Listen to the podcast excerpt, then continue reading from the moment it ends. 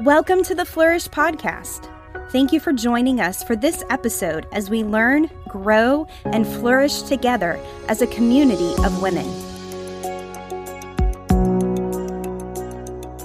Hi, this is Penny. Thanks so much for joining me for the Flourish Podcast today. There's some thoughts I'd like to share today about something that's been on my mind for a good little while now. And if I were to put a title to it, I would call it we Don't Want Your Blessings. It's kind of an odd title, but hopefully I'll explain as time goes on here in this little podcast. There are quite a few songs that circulate among the church that contain the words, We don't want blessings, we just want you. Or perhaps, I'm not here for blessings, Jesus, you don't know me anything. And I 100% understand the perspective and appreciate the sentiment in those words. We obviously don't want our Christianity to be just about ourselves. And it's obviously very clear that He doesn't owe us anything. However, there's something in me that isn't able to wholeheartedly jump in during these songs, and I'd like to share my thoughts on why. I've read a few of Watchman Nee book Nee's books, and one statement he made is that the daily life of a Christian can be summed up in one word receive. And I would agree with him. I would agree with that sentiment. I am completely dependent on my Heavenly Father for everything from courage to wisdom to boldness to kindness, and on and on the list goes, encompassing my physical, my spiritual, my emotional needs. I don't know whether it's because I'm just so aware, aware of my inabilities, or perhaps because I've so strongly identified as being Abba's child, his little child, that I constantly feel the urgent need for his blessings. The Bible's pretty clear when it says, Without faith, it's impossible to please him.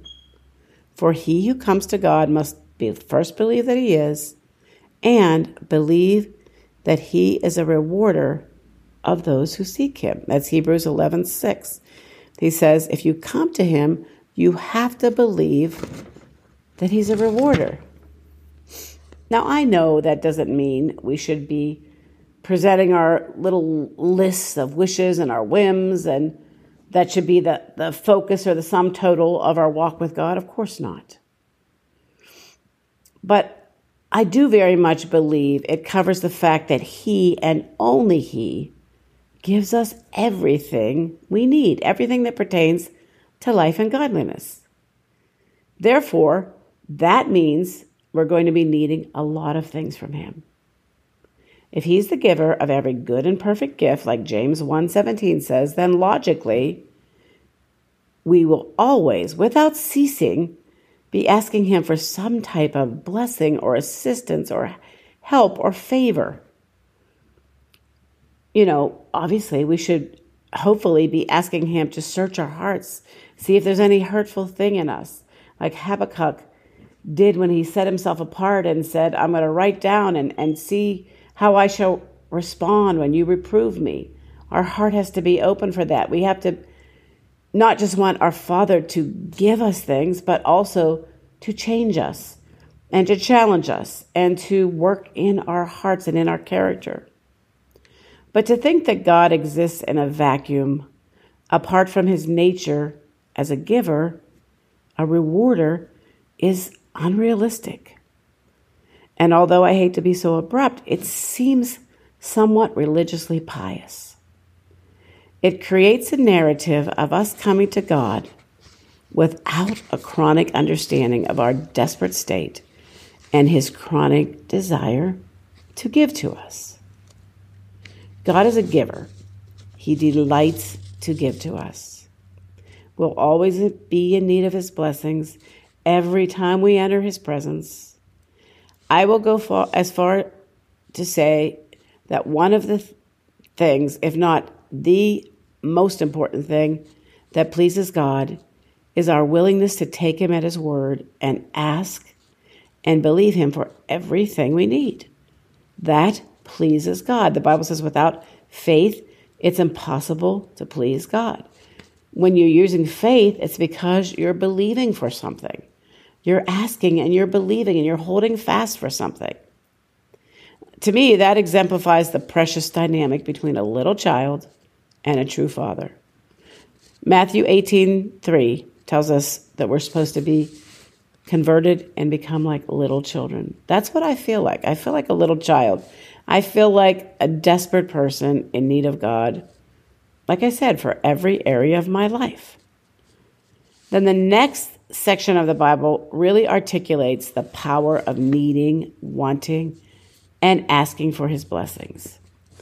2 Peter 1 2 through 4 says, Grace and peace will be multiplied to you in the what the Greek says is the intimate, precise, and accurate knowledge of God and Jesus our Lord. Seeing that his divine power has granted to us everything pertaining to life and godliness through the true knowledge of him who called us by his own glory and excellence.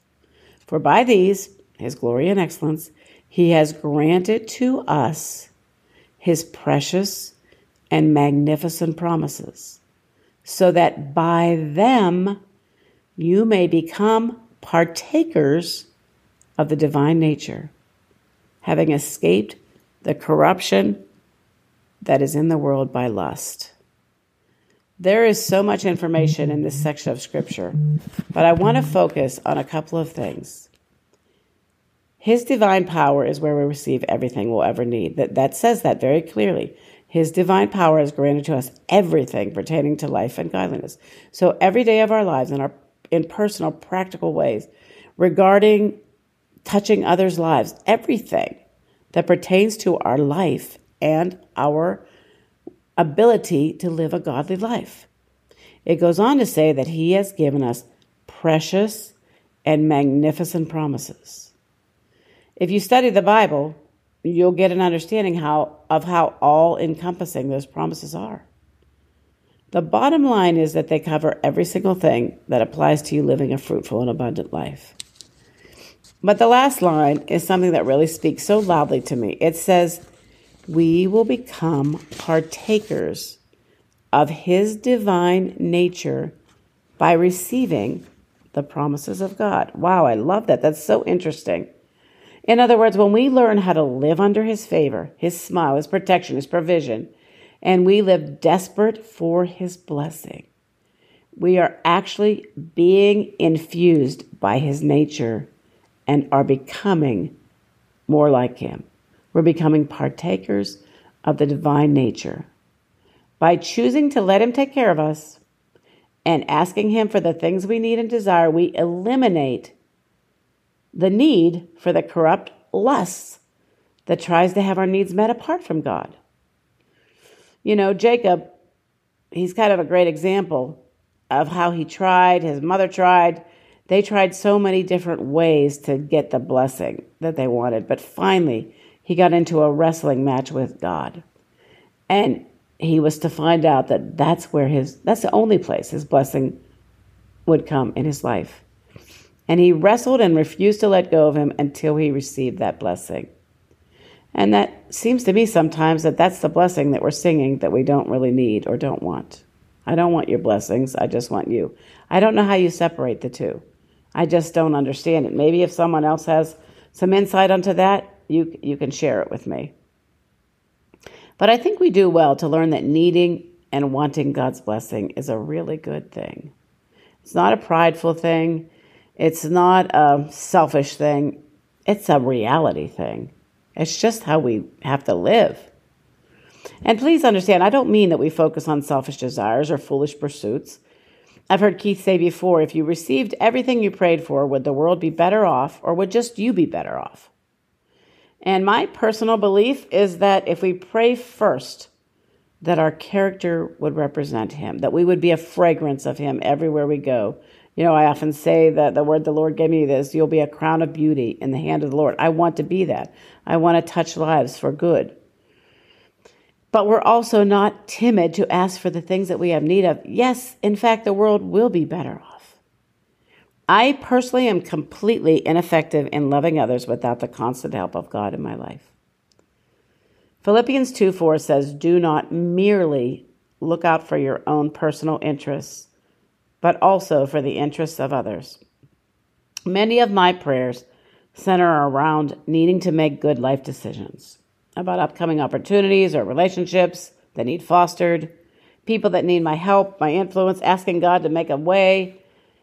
Many are for people with physical, emotional, spiritual needs. But I'm also not afraid to ask my Father for, for perhaps just the right home that we need to live comfortably and safely, or even something as crazy as the ability to perhaps put in a pool in our property if that's what we wanted to do for our grandchildren. God's a father, He's a giver.